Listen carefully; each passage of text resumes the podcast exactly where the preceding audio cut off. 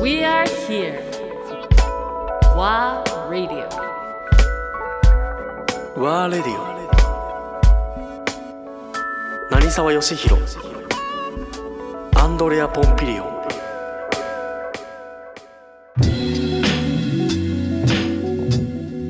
まあ、自分と俺と、まあ、ヨシが出会ったの2011年だもう震災直後だったじゃない、だけど実際僕が会った時にはものすごくもうすでにその震災、まあ、当然震災はもう何万年と日本では続いてきてるんだけども、おその一方で人災っていう部分、いわゆるその福島のね、原発の問題っていうのでものすごい価値観というか考え方がまたシフトしていったっていうふうに言ってたじゃない、影響を受けた？そうだね。っていうまあそれもそうだけどあの頃ね本当にあの頃であったからいすごいいろんなことを共共有してるけどさやっぱりあのもうあの震災の前に、この日本どうにかしなきゃって、いやいやてか自分がどうにかできるわけじゃないよ。だけどみんなでもうちょっとなんとかしないとまずいよねっていうのを、まあ、いろんな人からも聞いてたりしてた時にあれが起きたんでさすがにあれだけのことが起きると、いわゆるその大手やそれから政治家にしても変わってくれるだろうと、うん。もうこれはね、人間は自然に逆らえないんだと。か、あとはもっと、ね、体感したからねみんな。そう、という期待が大きかったよね。ね。なまさかねそれが裏を返して堤防作りゃいいやっていうふうにされるとは思わなかったよね。よくねそれは一部だけどね。そのいやいやだからそれが全てじゃないにしても。うんいろんな人とその時そのじ、まあ、番組やってたっていうのもあるんだけどいろんな方、まあ、あの建築家からいろんな分野の方たちと会ってる時にはもう意外とあんな大きい出来事があったから全員その時はこれで変わっていくだろうと、だから次の時代にちょっと準備していこうと、考え方もシフトして生き方も変えていこうっていう動きが一瞬あったじゃない？あった、うん、特に特にやっぱりある意味なんだろう。まあこれをその職業で言うのもあれだけどまあまあもしかしたらそういう意識がある人うーんこういう言葉選び難しいけどいわゆるアーティストというかはい。ものづくりをしてる人とかななんとなくこう自然と触れてる人？そうね。言い方を変えれば。ね。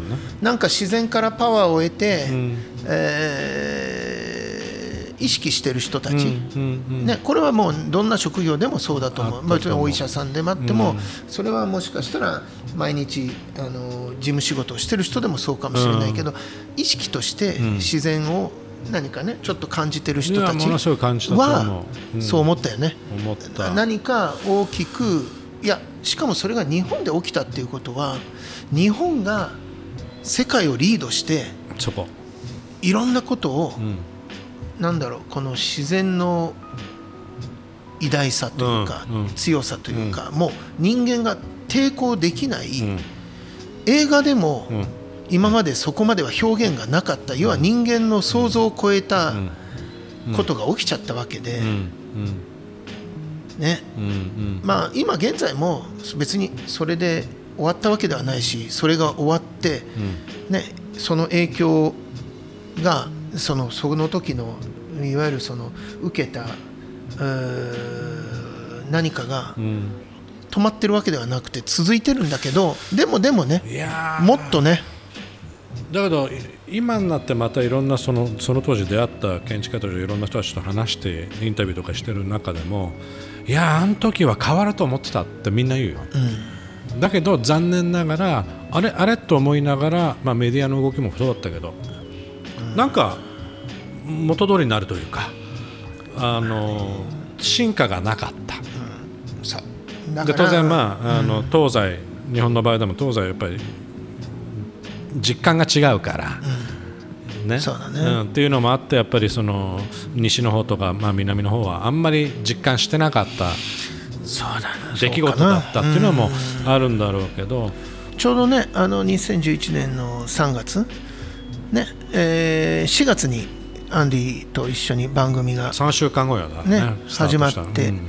でまああの毎月俺ねあのし被災地に。行ってたね。毎月い最初の1年は毎月こうねあの食べ物を届けたりその場で作ったり、炊き出ししないしね。やっしてねだけど。毎月ねもう欠かさず毎月行ってうん。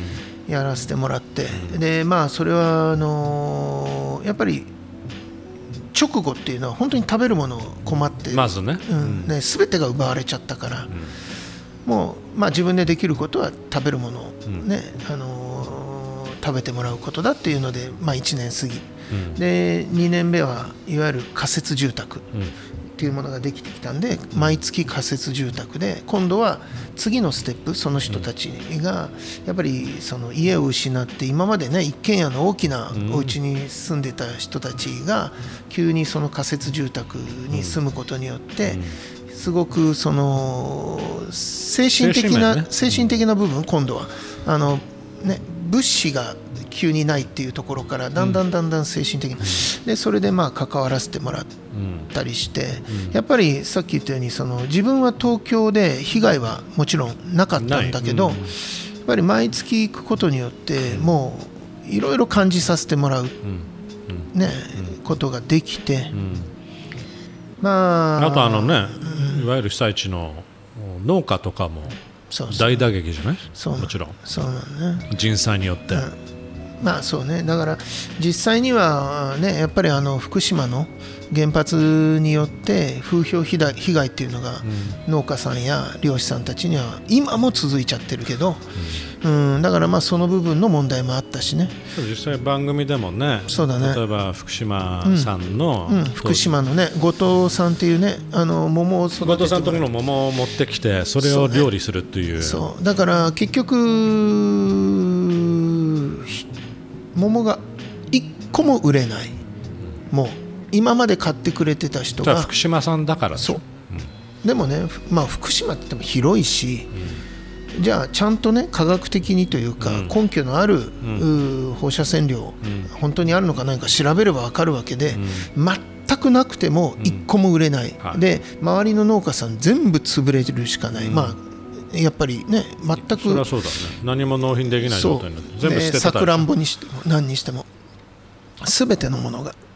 でそんな中でやっぱりまあそのねエルムンドっていう番組の中でこの風評っていうものをなんとかしないとなっていうね、えーまあなんとかしないとなっていうよりもあまりにもひどい状況なんで、まあ、うん7月のね放送の時にさ、あのその桃ね。うん。そう。で、えー放送が生放送だからさ前日に福島行って、自分で、取りに行って。うん、取りに行って。で後藤さんにはあの証明書放射線のをちゃんと測ってもらって、これは問題ないですよという証明書ももらってで桃も持ってあでスタジオ行きましたと、うん。そしたらね、うん。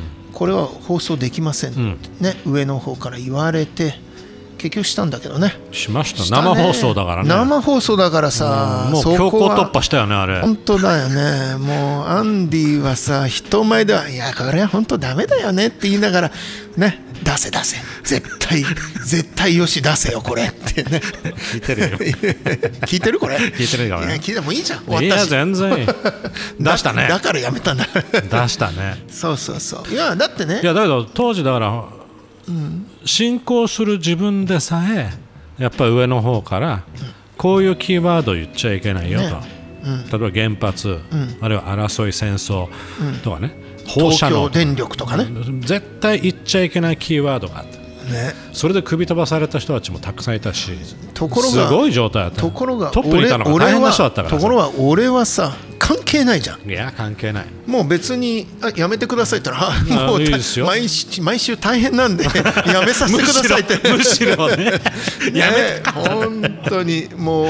毎週あの狭いスタジオに入る廊下でテーブル並べて作ってたもんね。そうだね。でもまあ本当にねでも本当にやりがいはあったんだけどただまあ正直誰にも文句を言われる立場ではないしね正しいことを言える立場だったんで正しいって言うとあれだけどまあ言いたいことを言えるっ立場だったんで 生放送でよかったよね。生放送でね。でもでもさほとんどカットじゃない？もう収録だったらね。あ全部カットでしょ。全部カットだね。全て俺ぜ俺自体カット もう全部カットだよ 俺自体ね。毎週金曜日はありませんみたいな。ね。でもさ本当にまあでもよかったよね。あのタイミングで生放送で番組ができたからもうやりたい放題ややったもんね。やってたね,、うん。ねいわゆるだから別になんだろうそれがゲリラ的なことだったとかじゃなく,、ね、くまあでもちゃんと真実を伝えてたしそうちゃんと証明書をもらってきて、うでこの桃はこういう現状だよっていうのは、まあ、あまり報道されてない状況でもあったかそうら、そうそう。みんなねみんな何が本当かがわかんない。わ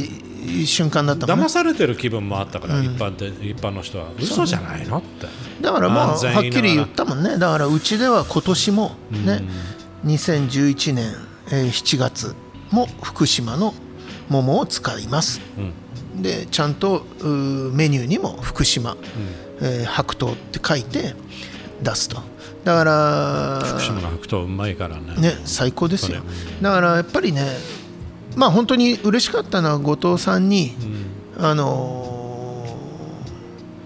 今年もうちは何も影響せずに、ん。